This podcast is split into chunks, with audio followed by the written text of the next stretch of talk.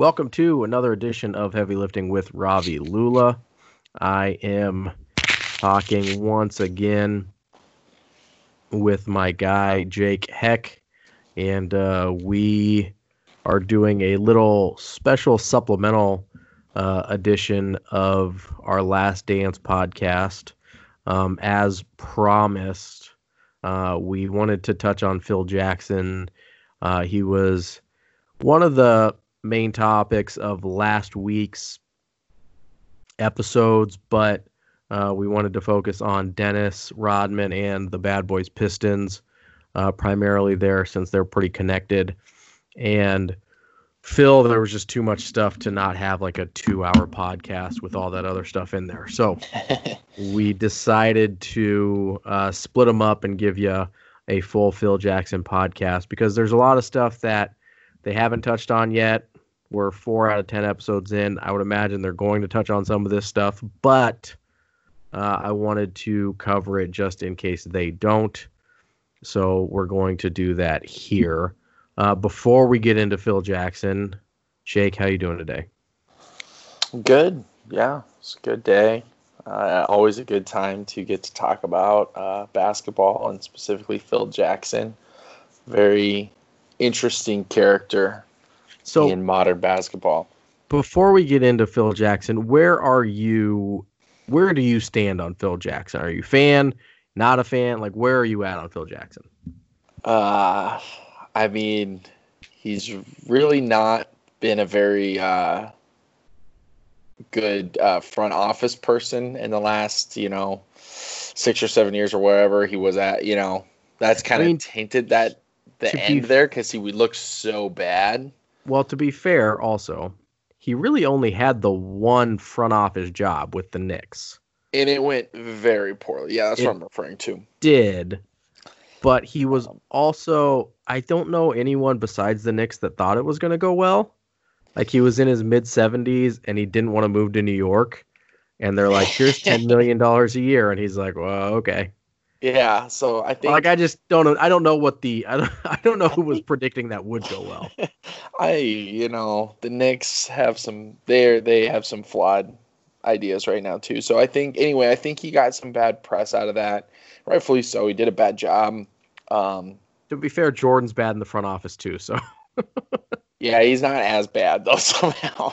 I don't know, man. He's been pretty bad with his team. At least he's present with That's his true. team. At least he is in the factor. building some nights. Um, no, so I think that gave him some bad press at the end, but I would say I'm a fan. I mean, there's some stuff that is a little out there for me, but I would say I'm a fan. I think he's interesting. I think there's, um, you know, his track record as a coach, and we can define coach a lot of ways, but how he defined coach and what he viewed his role as in that sense, I think he was really excellent. And so there's definitely some pieces to learn there. Um, so, so I would tend to agree. I, I'm mostly pro Phil Jackson. I will say this. I don't know how good of a basketball mind he is. Um I think he's a very I think he's incredible with people. And yeah. I think he's incredible at uniting people to a common goal. I don't know if he's a good people person or not, and we'll touch on that later.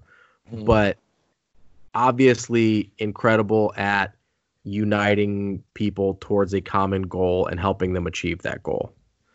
Mm-hmm. And one of the things that I think stuck out the most about the Last Dance documentary was the way he handled Dennis Rodman. Yes. I don't know how many coaches in the league are like, okay, uh, Dennis needs a little vacay in the middle of the season here. Let's see if we can make this work. He just kind of inherently understood that and this seems like a really simple thing but that people are different. It seems like in in sports a lot we like to fit everybody into this specific mold right? Yeah like alpha male ultra competitive you know straight laced plays by you know plays by the rules on and off the field. Like that's the that's the mold we want everybody to fit in. Mm-hmm. and there's very little room for the idea that you can be successful if you don't fit in that mold. Right. And it seems like Phil identified one maybe one of the best things he was good at identifying was like, hey, you can win with different personality types. Yeah, and getting those personality types to work together. Um, yeah, he's the stuff that he he did, um, the work that he did on that would make. I mean, it makes the psychology people just grin. You know, it's beautiful in that sense. Um, and then sports people are typically, I mean, they're somehow way behind in that area. Um, so he was able to combine those two things because I think as much as you know his basketball mind wasn't, it's not like this elite inventive basketball mind. I do think he understood X's and O's very well. I don't think he was somehow inept or not capable of using them. Sure. Um, he didn't create anything, but Tex Winter. I mean, I have to double check, but I don't believe Tex Winter was alive for a good chunk of his Lakers career. So he understood his X's and O's well enough um, that he could use them and, and maneuver them, um, modify them as the, the league changed, his players changed, his things like that. So he wasn't completely inept um, there, but his greatest strength was understanding people um, and and the motivation piece and and collaboration. Yeah. Um, just to to clear up, Tex Winter just died in 2018. He oh, was he an assistant okay. with the Lakers through 2008, so he wasn't there for the last, last two. two. Okay, he was there you. for nine of the 11. Yeah, and he, so, but he was pretty old in those last. He was. He was 86 his last year. Yeah. with the uh, with the Lakers. With the Lakers. Uh, but that being said, um, I don't think by any means he is an Phil Jackson, uh, that is, is an inept basketball coach or anything like that. I, I don't mean that in any sense. I think right. that he, I don't think he is exceptional on the basketball side of things. I think he's exceptional on the people side of things. Yes. That's where he stands out. And, that's uh, Definitely. in the NBA, especially in the era of the NBA that he and Michael Jordan kind of ushered in, that's much more important. It did become more important, as especially in that era. You see it even in this doc as the players start to take control of things. Um, and you needed to understand those because leading up to that, you could be a domineering coach and get what you wanted and, and 56 and O's and we've seen that filter down right into yep.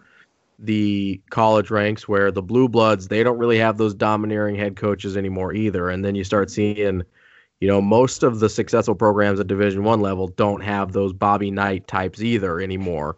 No. And you're even starting finally to see that trickle down into the high school ranks although that's still mm-hmm. taken quite a bit because you have a lot of people that have been there forever but yeah that's gonna take that's, that's gonna, gonna, take, take a minute but the the what you see is the relationship management being i mean 1a in terms of what you're looking for in a in a coach whether it's basketball or anything else basketball specifically because you're talking about such a small group of players yes. and you're talking about a very long season and whether it's college where you have to build those relationships with the players while they're in high school to get them to your school or whether it's the NBA where you have to build those relationships to keep guys happy so they don't demand a trade or leave or whatever that is by far the most important part of the job at this point is mm. just the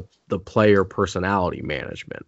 Mm-hmm. So when I say I don't think he's exceptional at basketball, I don't think a lot of the really good coaches I mean, the best coaches are good at both, right?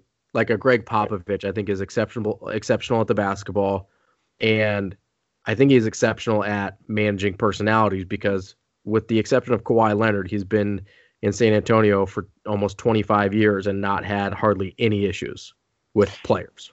Yeah, and the Kawhi thing, I mean, it's not even all on him. And on Kawhi's a weird dude. I mean, and I was gonna say, more, it's it's not like he had yeah, problems with Pop, but also I think the problems are with Kawhi on this one. I think Kawhi is different. so he's different, different. he is. And you and you see kind of a disciple of both Phil and Popovich and Steve Kerr, who's really good at both. He's really good at the X's and O's. Although even with Steve Kerr, I think a lot of the X's and O's he delegates. Um, I think he wants a hand in what's going on, but I don't think that's the main part of his job at all. Um, no, I think I've read an article that once it was early on. Um, he had a big like he cast the vision, the scheme, and since then I think he's relinquished a lot of that. Um, so I know early he was big in the X's and O's part, um, but more recently we see him much more on the relational side now that that culture is established. Especially when you were dealing with KD, right? You you're dealing oh. with a, a bit of a prima donna, um, a bit of a I mean, and you've got KD and Draymond in the same locker room. Those are two really big personalities in the same locker room. And neither so one of his, them are your best player. I'm just throwing that out there. It's true, and so it makes and your best player is just like, uh, can we just go win rings, bruh? Um, yeah. So it, it's you see kind of this this trickle down of the Phil Jackson style. What I wanted to and I guess I'll just put this question out there and then we can expand upon it in in exploring the answer. But there are people that will argue he was better at manipulating people than he was at fostering relationships with people. And mm. the argument in favor of him being a master manipulator is that he used whatever tiny animosities players would have. In the Bulls, it was obviously with Jerry Krause with their contract situations, or with Toni Kukoc in the way that uh, Krause was enamored with him, and things like that to build a united front by demonizing someone from quote unquote the outside, right? Sure. And then in the Kobe Shaq years, it wasn't even someone from the outside they kind of he kind of pitted them against each other in order to bring out the best in both of them. And the question is did he sacrifice long-term success and long-term relationships in order to cash in immediately on the opportunity to win championships? And I'm not even saying if that's what he did, it's wrong. I'm just asking the question how do you view the way Phil Jackson managed people? Was it in your mind manipulative or just taking advantage of animosities that were going to exist regardless and taking that negative energy that was already there and just pointing it at something positive? Yeah, uh, that's. I mean, that's a good question. Um, I think my first, I would have to. I mean, I'll I'll go out and say I lean on him being um, a master of managing the personalities um, and utilizing that. Now, within that, of course, there is a level of manipulation. Like he's got to figure out what makes people tick, um, and use that to get what he wants. I mean, that's manipulation. It doesn't make it manipulation has such an evil connotation to it. Um, but I don't think that's what it is all the time. I don't think that that's what it is for him. And I would argue, um, I, my main piece of argument for why he's not some master manipulator that um, would sacrifice those things uh, is is what happened with Shaq and Kobe. Is he was Team Shaq. He wanted the Lakers to keep Shaq, and he fought yeah. with he fought with the management to keep Shaq and to deal Kobe. He wanted Shaq, and when they dealt Shaq, he was out. He it's he was true. gone he did, he did skip town years. for uh, just one full year. One full year. Yeah. Um, and so theoretically, that you would have seen Kobe and him basically not get along. Kobe's not the type of person to forgive and forget. Um, and so the fact that Kobe wanted Phil back, Kobe asked for Phil back, shows to me that the relationship there was real and that he wasn't just cashing in on something with Kobe to get something out of Kobe transactionally. It Especially makes me feel like there's a real relationship. Considering he wrote a book, and I don't remember the title of this book specifically, but he wrote a book after his first run with the Lakers where he's pretty harsh on Kobe. And yeah. unless there's a real relationship there, you can't swallow those kind of uh, difficult truths for whatever truth was in there without you can't just swallow that and move on with a relationship unless there is a real relationship there. Um, and people when you hear the word manipulation you assume nefarious right you assume ill intent that's not necessarily true. It usually is let's be honest but yeah. it doesn't have to be. You can manipulate things. All manipulating really means is moving things around for a purpose for an end goal. Right. and obviously phil did that. Um so the argument that so you're you're taking the side that he's he's more of a personality guru and less of a nefarious manipulator. Yeah. I, well, I just I think I think you have to lean that way um, because of because of the way the relationships play out. And I know some of this this bull stuff. I mean, it goes a little sideways and sour for a lot of these guys to a lot of you know to a lot of the other guys. Um, there's that one's pretty hard, but I think the Lakers situation with how he um, was able, you know, not not just had a relationship enough with Kobe that he could say he's in, but Kobe wanted him back. I think that just speaks volumes because Kobe didn't want a lot of guys back.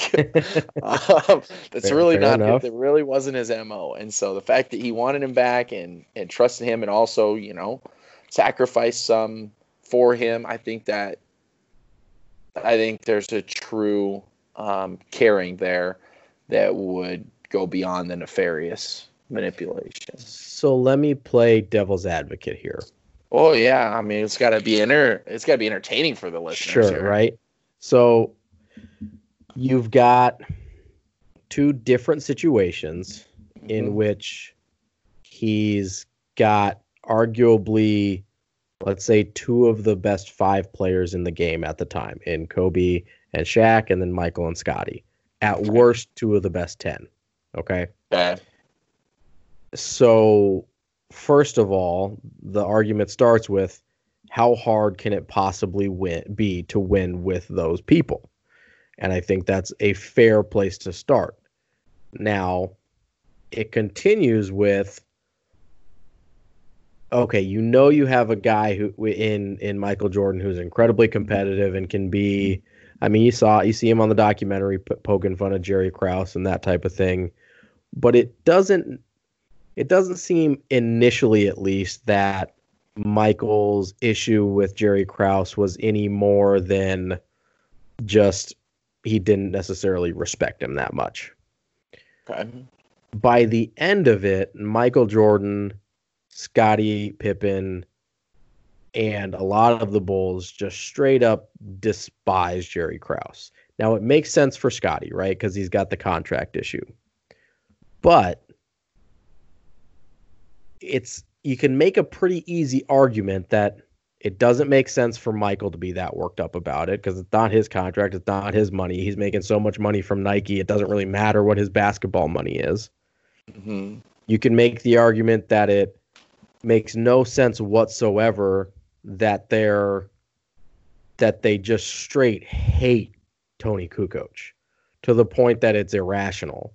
You know, they they just completely dress him down in the 92 Olympics while he's playing for I believe Yugoslavia and I mean, it's been four episodes and we haven't seen anything from him from him in the doc yet. He was on this team. He averaged like 15 points a game.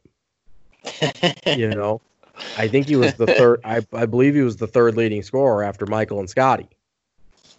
And we've heard more from Ron Harper than we've heard from Toni Kukoc.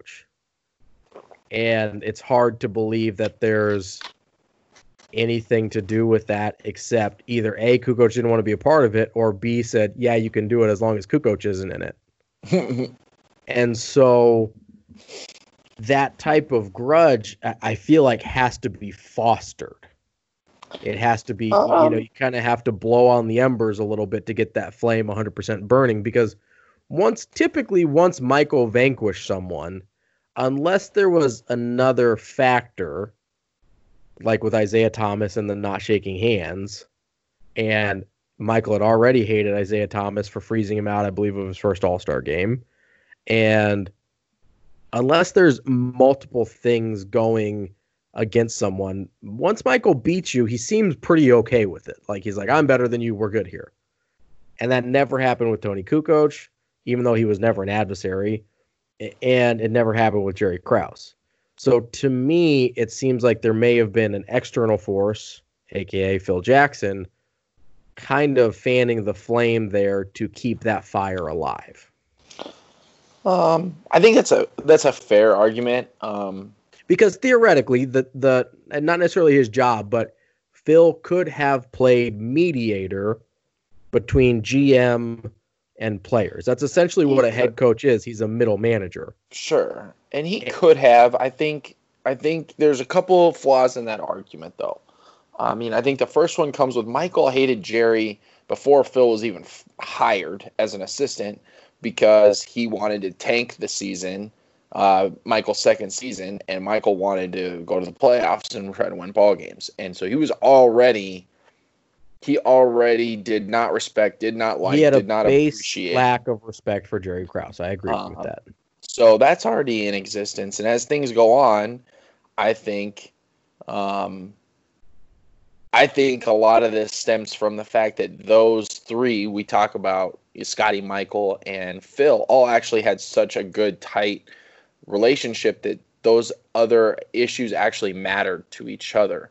Like the lack of respect for Scottie's, um, you know, uh, what's the word I'm looking for? Uh, contributions to this team was not being rewarded financially. I think that did bother Michael in the sense that it's like we're doing this together. You know, I think the lack of they they ref, they didn't want to bring Phil back, and Michael's like, I don't want to play for anybody else. Like this guy, this that's a relationship. Um, when people say stuff like that, there's a relationship there. And so the fact that Krause did not care what Michael wanted, did not care how Scottie felt, and did not respect Phil, I think all those things led to led to those guys fueling off of each other um, because they had a genuine relationship. Because the argument for Phil doing that stuff in LA is the fact that he pitted Shaq and Kobe against each other.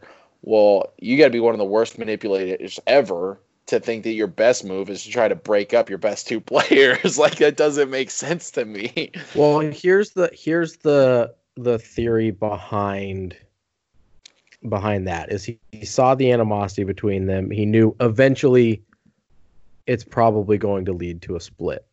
So rather than letting it slow burn and try and win, you know, four championships over the course of 8 years, he's like, "You know what? Let's just light Kobe on fire and win three in a row, and then Shaq gets the f out of town because he hates it here so much, or whatever. One of them gets out of town because they hate it here so much. But I want to go back to the Scottie thing for a second because we've seen this in recent history where Steph Curry on that first and I believe second team as well, the the 73 and 9 team was like the fourth, fifth, sixth highest player on that team, uh, coming off of a four year, like 40 or 44 million dollars. He was making 10 or 11 million dollars a year.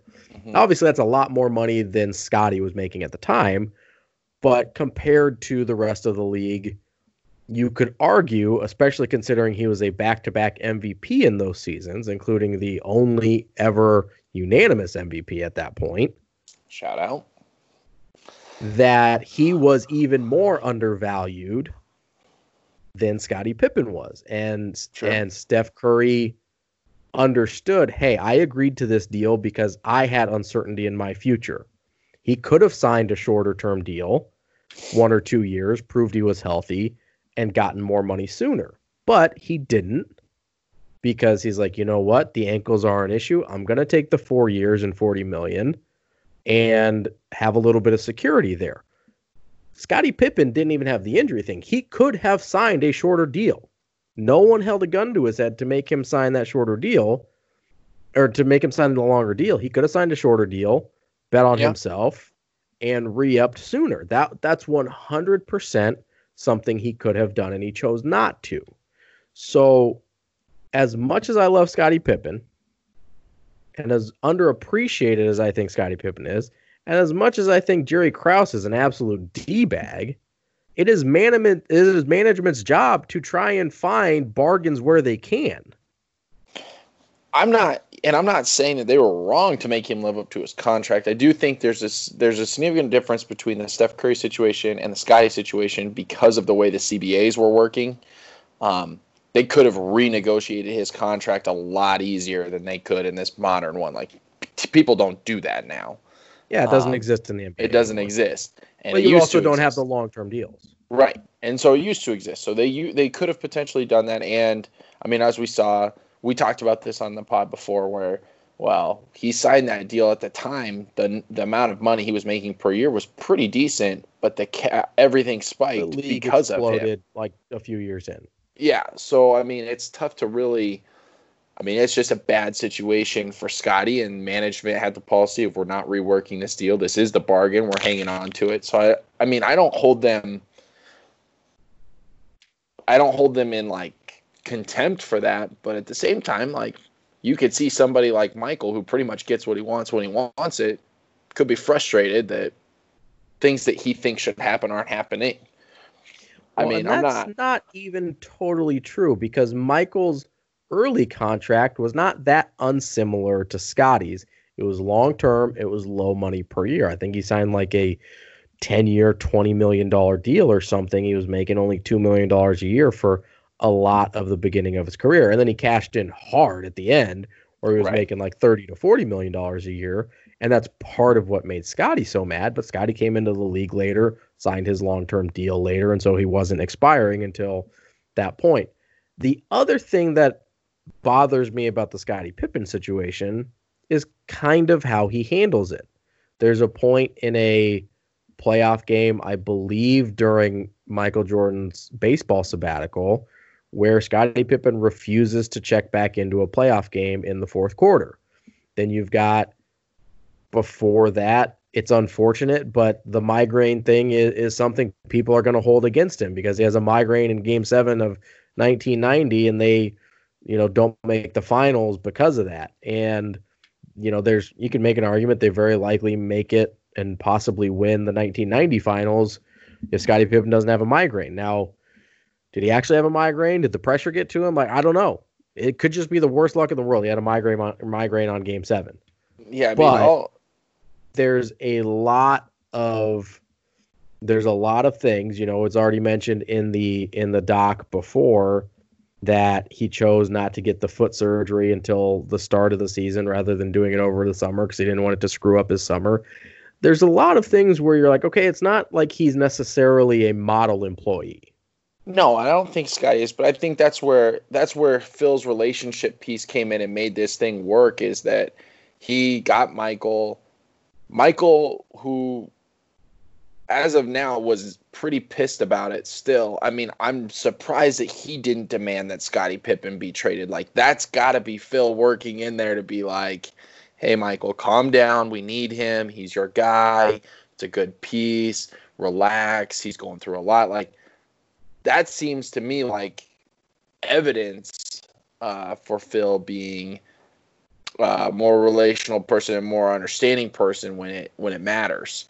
I mean, for the argument that matters, which in this case, like, was was to try to win that year. You know, um, Phil so, didn't do the Chicago Bulls any favors in that sense, in my opinion. in my opinion, if he really wanted to do the Bulls a favor, he would have fanned the flames, gotten Scottie traded for somebody who could have helped him right away, and made the argument he should be signed again the next year with those, you know, with whoever they traded for, you know. But um, I think that's more of Phil helping build relationships and helping to get the most out of people. Getting Scottie back mentally after all that is impressive. Getting people to accept Scottie after that stuff is it's hard work. I mean, that doesn't just happen. So that's part of my argument though is if he was able to if he was able to get everybody back on board with Scottie after Scottie had kind of a spotty track record of some of these things, if he was so good with relationships, why wasn't he able to get Michael and Scottie and some of these other people to see, hey, if we encourage Toni Kukoc, he could be really helpful to us. When Toni Kukoc himself had done nothing wrong. The Yeah, only thing I that Toni think- Kukoc did wrong was that Jerry Toni Krause Kukoc liked him being too the much. third leading scorer is about as best as you could do. I mean, I don't know how much more you could have asked those guys uh, because they are. I mean, they didn't like him. I, I mean, It's I not that they didn't like him; they didn't like that Jerry Krause liked him. Yeah, I mean, and that led to them not really liking him. I mean, they could have. The those two guys are good enough to win a lot of ball games and specifically not let him touch the ball. I mean, Right, but you you have a guy in Phil Jackson who convinces Michael Jordan, "Hey, let's play the triangle instead of letting you score 37 points per game. Let's Yeah. play um, you know, let's bring Scottie back into the fold because it's what's necessary. Let's let Dennis Rodman go on vacation so he can have a bender and blow off some steam." It's weird to me if he's so good with relationships and not nefariously manipulating things why wasn't he able to get them to see, hey, your life is going to be way easier if you bring Toni Kukoc into the fold instead of making him this pariah? Well, I think that's where you see that evolution come through with Steve Kerr and able to make that work with that many that many mouths to feed. I think at the time like it was hard enough to get Michael to drop from 37 down to 28, 29, 30 and to convince to put at risk of going any lower than that on a nightly basis. I just don't think was going to happen. I think they were winning enough games. Um, to be honest, I think Phil Jackson had enough with Jerry Krause too and probably didn't want to make him look any kind of good with the prospect. Well, that that's he my liked. point. That's my point, Um, though, is rather than manage the relationships, he's like, Well, you know what, Jerry, I can get, Jerry, I can get what I want out of this in pissing off Jerry Krause and making Jerry Krause look like an idiot because I don't like the way he's treating me in my contract negotiation. I think though, but I think he got. I mean, I think he. I think his loyalties were with you know he has two two parties that are odds, and I don't think that he created the odds against them. So he's got two parties that are odds, and I think he sided with the one he had a deeper relationship with. He had more relationship with Michael and Scottie than he did with Jerry Krause and Kukoc. So he's gonna he's gonna side with those guys. And I mean, when those two parties are that far at odds, like there's just no way you can mend that. I mean, I can't I can't hold him responsible for making everybody harmonious. I mean, Steve Kerr right, did a heck one- of a job with Kevin Durant, but he still left. I mean, who's we gonna One- blame that on him too? You know, That's one hard. last point before one last one last argument to in in the camp of Phil Jackson is just an opportunistic manipulator. Okay. okay. And that's this. When it benefited him, him and Jerry Krause were actually very close at the beginning of his tenure. Ah, yeah. That's a tough look. It's not like he thought this guy was a piece of human garbage all along. Correct. He allowed himself to be coached so that he would get the assistant job. And then once he got the assistant job, he recognized, okay, Jerry Krause is my path to a head coaching job. Let me sidle in here next to Tex Winter, who Jerry Krause is obsessed with, so that I can get Doug Collins pushed out of town so I can get what I want. And once he could once he stopped getting what he wanted from Jerry Krause, all of a sudden Jerry Krause is this awful piece of human garbage that he turns the team against.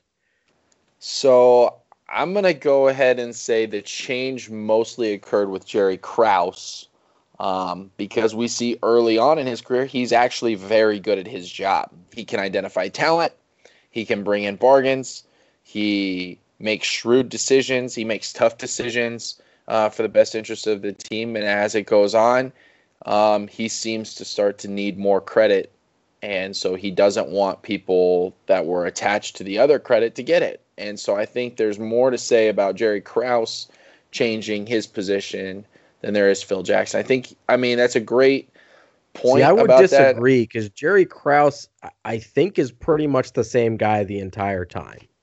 He's he a gets a lot worse at his job though. not while he's not while he's not during the three the second three peat he doesn't though. He makes sure they've got Rodman, brings him in to replace Horace Grant. Whether you like him or not, he brings in Toni Kukoc, who becomes the team's third leading scorer. Yeah. He brings in Ron Harper, who takes a lot of the defensive uh the the defensive load off of Michael Jordan. I mean, he brings in good role. He brought in Steve Kerr, who obviously was a huge role player. I mean, he brings in good good role players to put around guys, these guys. got brought in around 94, 95, though. I mean, not a lot of the. I mean, these guys are getting brought in at that point. They're not getting brought in 97. I mean, I think Okay, the switch that's the happened entire- pretty early. I think it happened, or happened. Sorry, I think it happens pretty late. But I don't think everybody hated him in 90. I mean, I don't. I don't think Phil Jackson wasn't worried about his job in 95, 96 when they go 72 and 10. It's He's after not, 96, 97. They're just Jerry Krause is like, I'm done with you. if I'm you listen to some of the if you listen to uh I think it's Tim Floyd is the Iowa State coach's name. The he says that Jerry Krause was courting him all the way back to I think the first time that Phil got offered the job. I think sometime around 93 or when when Jordan retired the first time. I mean, there's evidence that Jerry Krause was kind of always trying to replace Phil.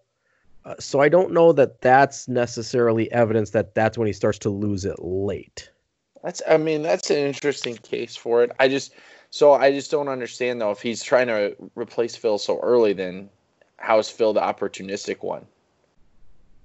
He's opportunistic because as soon as he got what he wanted from Jerry and stopped getting what he wanted from Jerry, and he claims to have been really close with Jerry, he switches and goes into, well, let's turn everybody against Jerry. This guy is the I villain. think I think I now, would Jerry buy Krause that. very well might be the villain, but at the very least, Phil Jackson is opportunistic. At worst, maybe he's kind of a manipulative dick. I would like to hear more about that coaching switch because I mean I wasn't even alive at the time because I think there is some very uh I think the way Phil got the, things that went down there. I Uh, think the way Phil got the job from Doug Collins is pretty shady. yeah, Because as I mentioned, if Scottie Pippen doesn't have a migraine, Doug Collins is coaching in the finals, yeah, which is a tough look to fire that guy. yeah. They It is. consistently got better every year under Doug Collins. I mean, Was that the was that Doug Collins' first year? I, Yeah, or la- last year? I thought that was Phil Jackson's first year. I believe it was Doug Collins's last year. Um, at any rate, I think I would I would be more inclined to believe that and to kind of start to lean that way um, if Phil Jackson had abandoned the things that Jerry Krause wanted him to learn as the assistant. Um, Phil Jackson did keep almost all that stuff that he was kind of trained with. So I don't think he turned. I don't think it was. Oh, I got what I want out of Jerry. Now I'm going to go do my own thing. Um, he kept a lot of Jerry's. Uh, the other people, Jerry Krause loves Tex Winter. He kept him around forever. Um, Phil took him to L.A. as we talked about. Uh, so I think. I just I don't think that's exactly how it went down. Um, and there's probably a lot of pieces that build to this that relationship going poorly. And I'm not saying Phil's completely innocent in that, but I don't think he's a wildly opportunistic d bag. Okay, so you're right. He did. That was the Eastern Conference Finals run was Phil's first year, um, Yeah. not not Collins's last year. So um, that is something to think about. So to be fair, I think the truth is somewhere in the middle between your argument and my argument. I think that's definitely true with the Krause situation. I don't think Phil. Um, I think there's very little. I think it'd be very hard to make the case that Phil is part of his coaching was to take whatever issues there were and to blow it up as hot and as fast as he could. I just don't think that.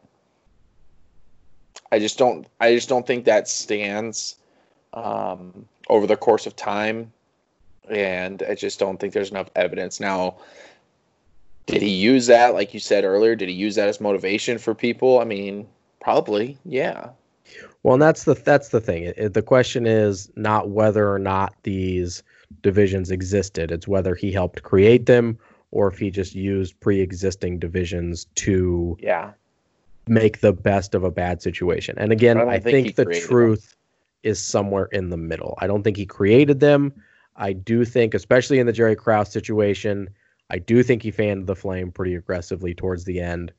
Um, but oh, yeah. I think there was going to be a level of animosity there regardless between Scottie and Michael and Jerry Krause. With the fit uh, with the uh, Shaq and Kobe situation, I think I think he I think he saw that there was an an unfixable difference in the way Shaq and Kobe viewed basketball. Yeah. And I think he realized that he had a limited amount of time to win championships, a much more limited amount of time than anyone else realized to win championships with them together than uh, than anyone else really understood at that time because of that irreconcilable difference where winning was the most important thing in the world to Kobe and it's all that mattered and Shaq wanted to win, but also wanted to have fun doing it. And yeah, I think he saw that and just did the best he could under those circumstances. I do think he probably used Kobe's maniacal focus uh, to kind of turn him into the best player he could. And that kind of by definition turned Kobe further and further away from Shaq but I think that was probably an inevitable fallout. I was going to say, I think it was pretty inevitable that at some point, I mean, and really about the point that it happened, that Kobe was going to realize that he may be better than Shaq, and Shaq was not really willing to be second fiddle, and that wasn't going to do it for him at the time. Um, and so, Which is yeah, ironic because then he chose to be second fiddle to Dwyane Wade just well, to stick I think, Kobe. I was gonna say like I don't think he when he signed that contract he knew he was gonna be second fiddle, but once he got there he realized that was gonna be the route to sticking it to Kobe. Um, but yeah, and and uh, then I don't think there's I I don't even know what argument we could make um, against Phil that on the negative side here for the last two championships with the Lakers. Um, I'm not familiar with anything that he could have possibly been utilizing there. So yeah, that there's not think... there's not a lot of evidence there that there was animosity between players Any... or or management or really anyone at that point. So um, I think um, so I think that's and that's probably one of the best the best places to find the evidence that that's not necessarily his mo and he doesn't actually he doesn't even need it. So um, I don't think he's a I don't think he's division creator. I think he recognizes those um, I think that's part of his gift as managing people, as someone who can see the irreconcilable differences in others and um, maybe see what he can do in the meantime. Like the Kobe Shaq thing, there was, I mean, we look back at history now, and it's, it's shocking that nobody, that everybody else didn't see that this thing was going to be short lived. You know, um, those two guys don't have all that much in common in on the basketball court in that point in their careers uh, except for the fact that they're both really good at it. sure, yeah. So there's not a lot of else that they've got going for each other, and I know later in life they became uh, they've developed great relationships, and I, I have no idea what helped foster that, but for for us as as fans not to recognize that that was maybe going to be a flawed plan seems like that's on us and and Phil was the wise one to get what he could while he could. Yeah, I just don't think we knew that much about Kobe at the time. I mean, he's still really, really young, and I don't think we knew that he was so single-mindedly focused at that point in his career. Um, okay, so we we've talked about a lot about Phil as the uh, kind of personality manager mm-hmm. and maybe light manipulator. Um, I think that's fair. But a lot of people they associate Phil um, immediately with the triangle offense, and a lot of people don't even don't even know what that is. That's correct.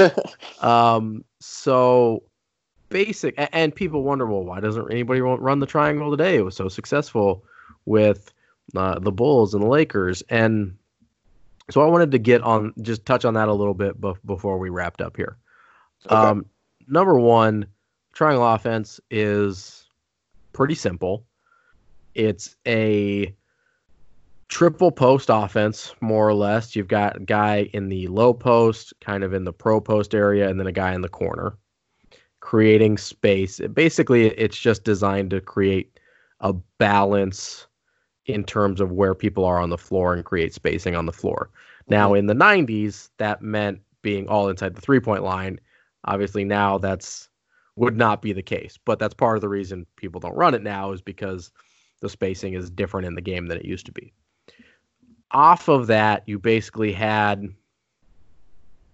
and really with any motion type offense, you have options that you can run, whether it's cuts, screens, that type of thing, where you're allowed to do certain things from different positions on the floor. But really, you're right. always resetting up the triangle to give the floor balance and spacing.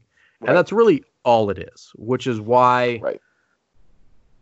A guy like Jordan thrives in it because as a younger, more athletic player, he could be in that pro post and be attacking the rim.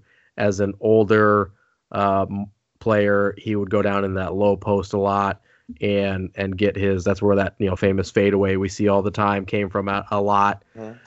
and it also created a sense of balance for the team because the other people had something to do. It wasn't just give Michael Jordan the ball at the start of the shot clock and see what he can do by the end of it.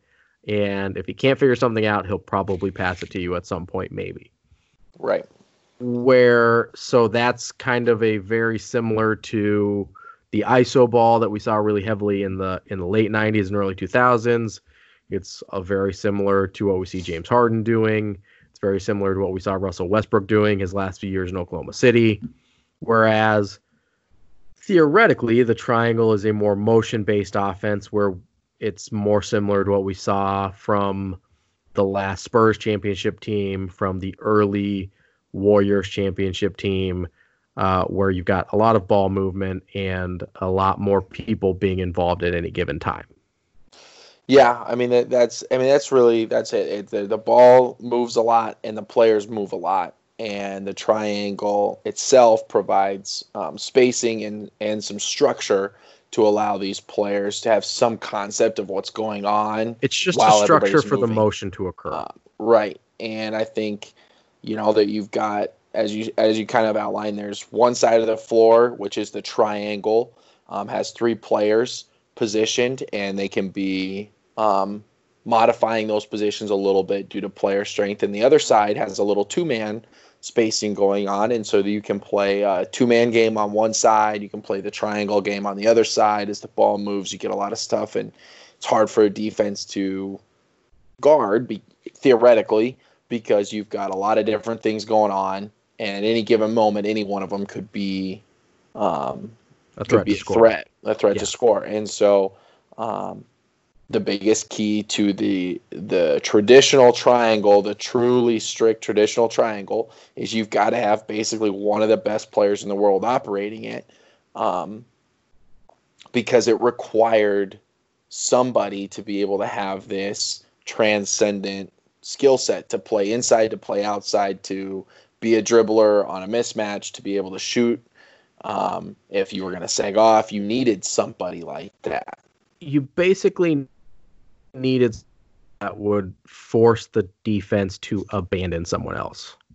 Right. Whether it was Shaq in the low post, whether it was Jordan or Kobe on the perimeter, you needed someone that would force the opposition, the the opposing defense into a no-win situation where either they get beat one-on-one by the outstanding player or they leave them and leave someone else open. And that's why that's again part of the reason why a lot of people don't run it because not everybody has that guy. Not everybody has yeah. a player that can play that way and still be efficient. Um, it, I think very... that's the key. because yeah, it, people are starting to understand that piece of it now. When you go back and you run the numbers of these players, they were that good and still met efficiency standards. Um, Which even Kobe, towards the end of his run, where they were running less and less triangle, and obviously by the time Phil left, they really weren't running it at all. But even by the by the second uh, set of championships in LA, Kobe is becoming less and less efficient, and he's one of the best people in the world at that mid-range game that and the game that he played. So that kind of just is a reminder as to how freakish Jordan was to be so efficient in taking horribly inefficient shots. Yeah. And that's what's changed is that triangle offense, the traditional um, strict triangle produces a ton of mid-rangers and you need to have players that are wildly efficient at that. You know, that's in in the '90s we didn't really measure anything by those standards, so just we just it didn't just matter as much. Yeah, it didn't matter as much. But now when people run that, they don't want that shot in the first place, and if they do, it's got to be somebody. I mean, like there's like four or five players in the league that people are like, yeah, you can take mid rangers, and we feel good about it. Um, but even those guys, it, it's it's funny because even those players can't do it at a level in which it justifies taking those shots all the time. Right. By the end of Jordan's career, that's almost all he was taking. He was getting to the rim a little bit. And during the weird years where they shortened the three point line, he shot a few more threes. But he just lived in the least efficient place on the floor and is still one of the most efficient players of all time.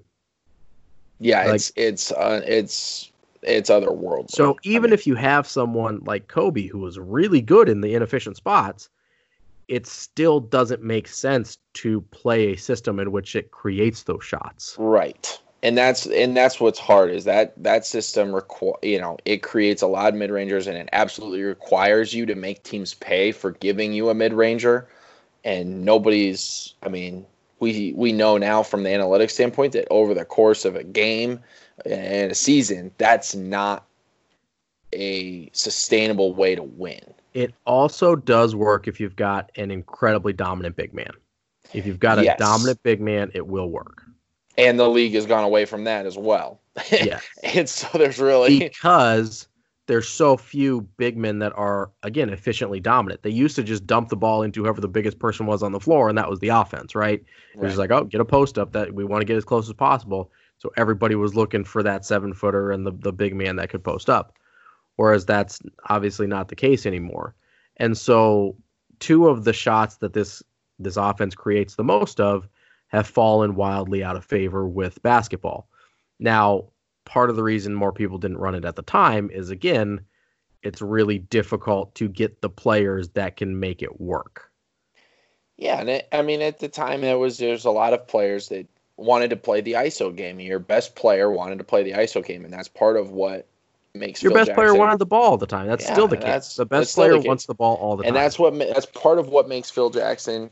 Um, it's why you give credit to him as a coach and not just as a psychology guru, is because he figured out how to blend basketball X's and O's from Tex Winter to getting the best player in the world to to do it in a way that he had to give up the ball and still managed to figure out how to be a great scorer um, while not having the ball all the time during a time period when the best player on every other team got to have the ball as much as they wanted and do whatever they wanted. And so it was a very. I mean, that's still um, the case, right? It's, like, I mean, it's mo- almost the entirely the case still.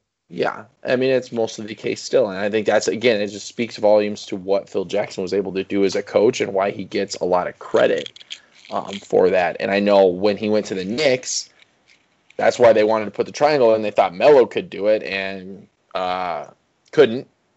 Certainly not the version of Melo that Phil got.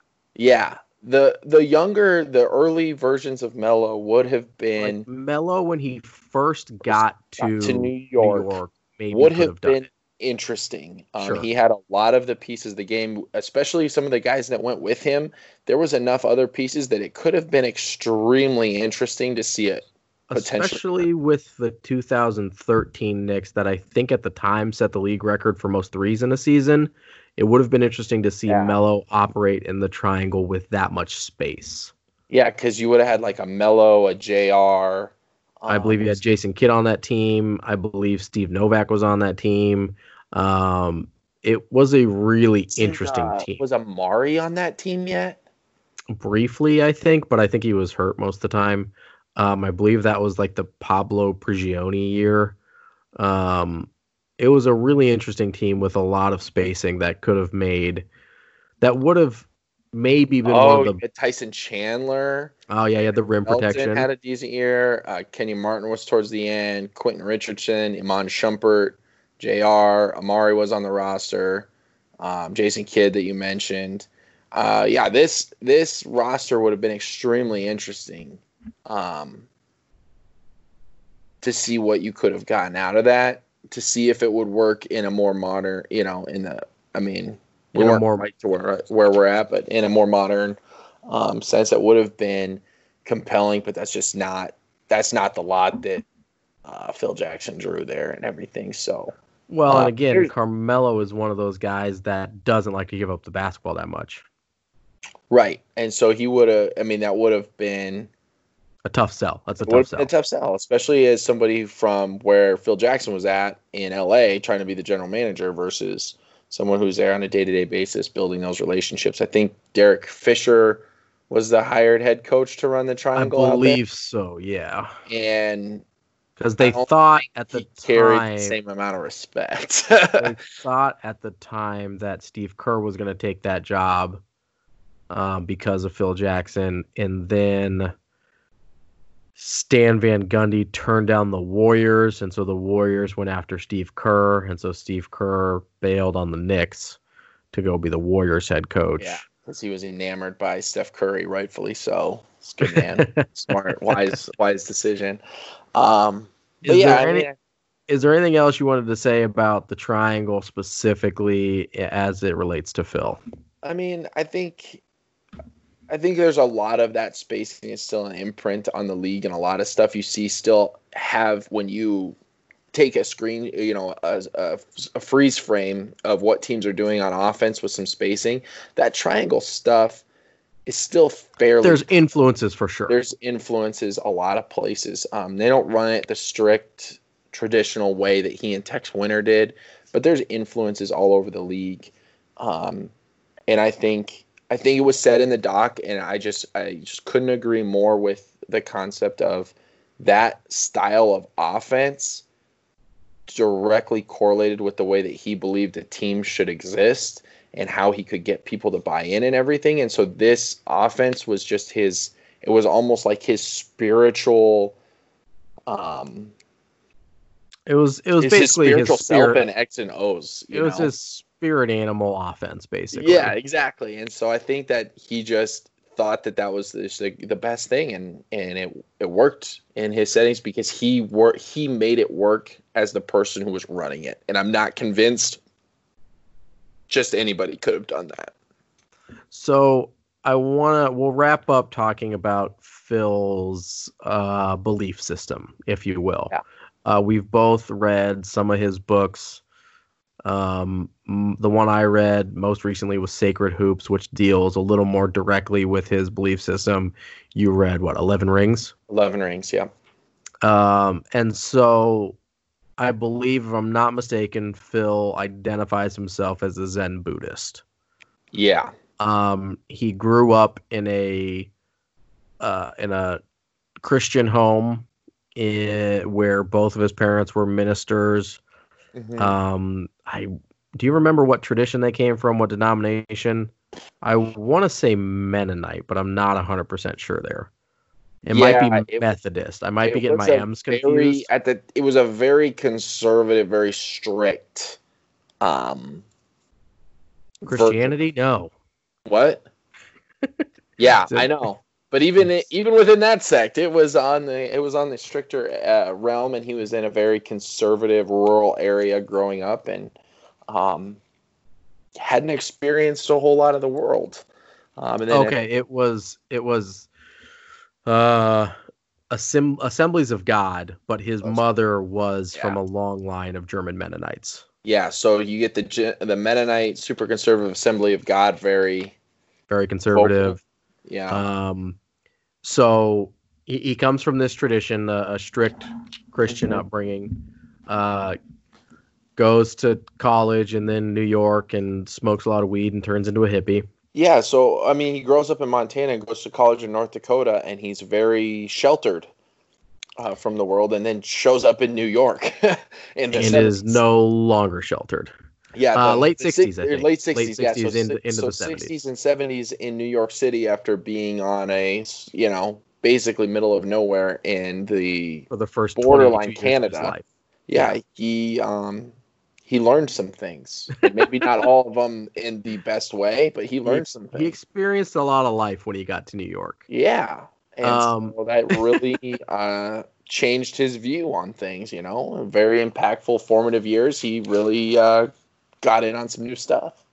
So I think, to be fair, I think it started before that because he had a lot of experience with the Native Americans around his home in Montana mm-hmm. when he was growing up. And so I think seeds of, well, maybe there's other belief systems, maybe there's other things that hold closer to what I feel um, versus what he was getting from oh, the from the yes. Mennonite and Assembly to, of God's tradition. To say but I he think this Assemblies once, of God churchgoers, uh, yes. uh, even into his college years, but he definitely I think once he definitely gave him York, that opportunity to allow those to explore feelings some of the ideologies things. to really develop and grow. Yeah, I I think definitely.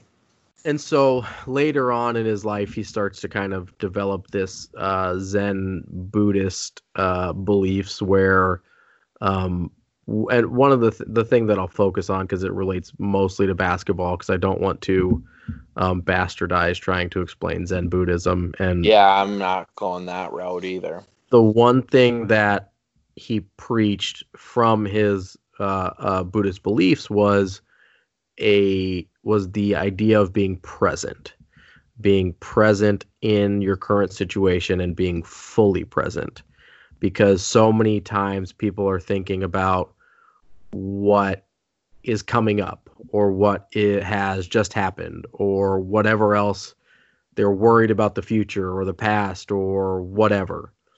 And in basketball and, and this is something that really hit home with michael jordan as much as anyone was just to be present in the moment be fully accepting of the situation you're in and embrace that opportunity that that present moment offers.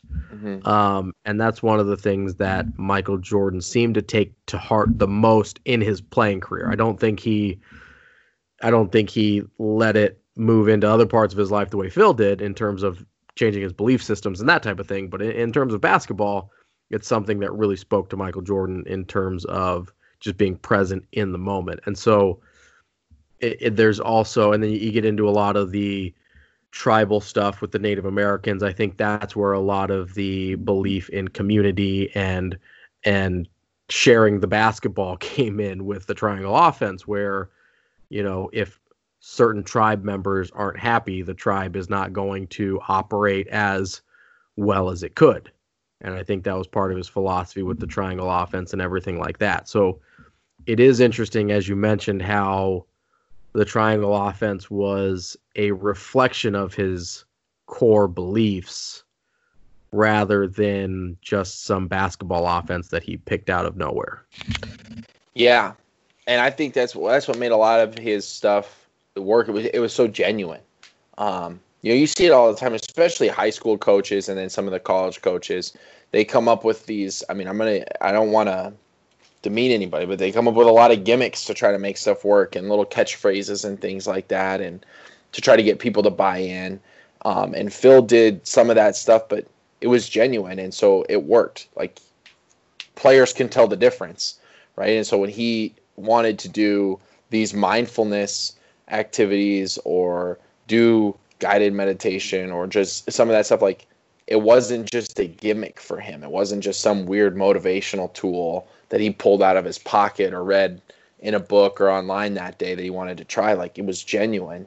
Um, and so him being so vulnerable and open with that stuff, I think resonated with the players. And I think they gave him a chance and were able to bond in a lot of ways because he was he was consistently himself and open um, in with his belief system and and how that affected the way that he did business. Yeah, I, I think that's I think that's fair, and I think that's as good of a place to wrap up as any. We're at about an hour with you now, and um, I think I've exhausted my my Phil Jackson devil's advocate takes for the uh, for the podcast. So, uh, I, Jake, do you have anything to add before we wrap up here? Uh, I I really would recommend um, reading Eleven Rings. They do talk a lot about some of this stuff from the. Um, I mean, obviously he covers a, a wide gamut of things, but some of these things that are covered in this doc are in the book. Um, and it's fascinating to get his perspective that was written down before all this and um, there's enough I, I don't know It sparked enough interest in me that i'm considering rereading the book myself just because there's so many good little tidbits and stories and things uh, in there that he covers uh, with this bulls team and with the lakers and um, a lot of good a lot of good takes a lot of good things to uh, bring back memories of sports while we finish up this quarantine yeah, so uh, I yeah, I, w- I would highly recommend Sacred Hoops as well. That's a really good book. I, I really appreciated, um, really appreciated that. And if you want like a a you know, Cliff Notes version of, of Zen Buddhism, Sacred Hoops kind of offers that as well. So um, that is all we have for you here today on Heavy Lifting with Ravi Lula. You can find me on Facebook, Heavy Lifting with Ravi Lula, on Twitter or Instagram at RA Lula. And as always, on the website, ravilularadio.com. And until next Sunday, when we've got episodes five, five and six. six. Ooh, we're getting past the halfway point this week. Uh, we've yeah, got episodes if five. I don't get more and 97, 98 footage by now, by this, I'm gonna be. You're gonna be hearing from me on this pod. All right, we will. Uh, we will hit you up with the uh, episodes five and six podcast on late, late Sunday night. Uh, ready for you first thing Monday morning. Uh, but until then, I hope you have a good week.